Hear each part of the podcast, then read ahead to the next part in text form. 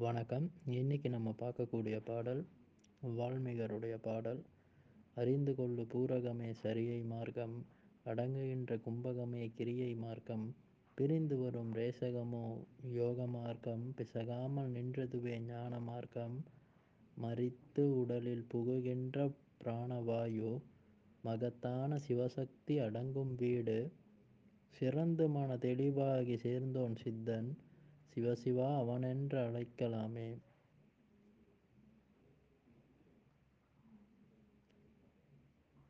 பாடலின் பொருள் பூரகம் கும்பகம் ரேசகம்.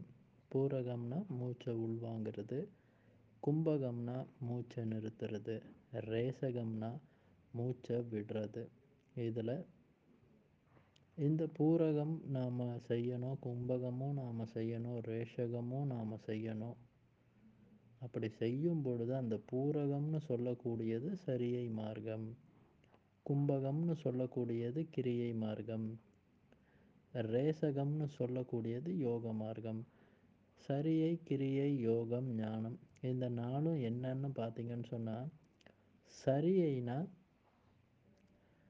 நாம் செய்யக்கூடிய பக்தி. அந்த பக்திக்கு மேற்பட்டு நாம் என்னென்னலாம் செய்கிறோமோ பக்தியின் அடிப்படையில் அது எல்லாமே சரியை மார்க்கம்.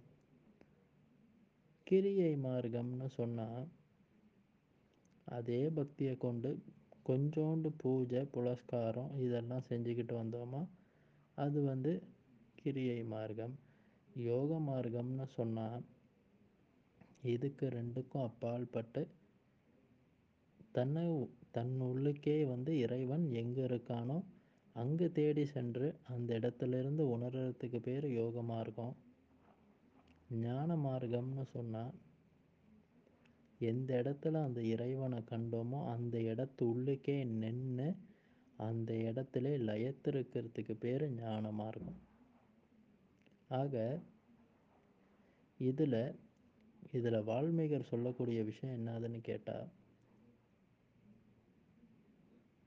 நாம் இந்த சரியை கிரியை யோகம்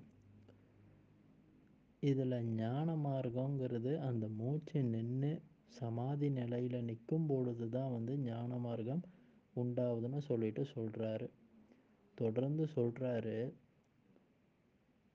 நம்மளுடைய மரித்து உடலில் புகுகின்ற பிராணவாயு மகத்தான சிவசக்தி அடங்கும் வீடு.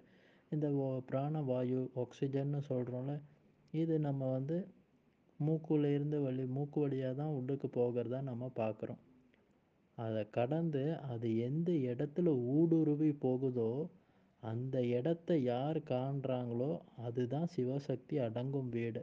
அந்த இடத்துல தான் சிவம் சக்தி இது ரெண்டுமே இயங்குகின்ற இடம். ஆக அது வந்து நாக்க அண்ணாக்கு வழியாக சென்று வச்சு பார்த்தவங்களுக்கு தெரியும்.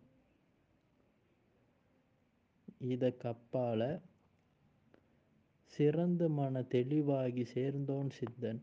அது தெரிஞ்சு அதில் ஊறி முழுமையான தெளிவு அதில் பெற்று அந்த சிவம் சக்தி அந்த அந்த பிராணவாயு வரக்கூடிய இடத்துல எங்கே இருக்குன்னு அறிஞ்சால் அவன் வந்து உண்மையிலே சித்தன் அப்படின்னு சொல்லிட்டு பாடலை நிறைவு செய்கிறாரு அப்போ நாம் இப்போ வரைக்கும் எந்த மார்க்கத்தை லயத்திருக்கோன்னு நாம் முத உணரணும். நாம் சரியையில் இருக்கோமா கிரியையில் இருக்கோமா யோகத்தில் இருக்கோமா? இந்த மூணு அம்சத்தில் எந்த அம்சத்தை சார்ந்து நம்மளுடைய வாழ்க்கை முறை நடக்குது? ஒவ்வொரு நாளும் இதை கவனித்து இது உள்ளுக்கு அழகாக நம்மளுடைய அறிவை செலுத்தணும்னு சொன்னால் நல்லதொரு பாக்கியம் கிட்டும் இறைவனடி சேர்றதுக்கு.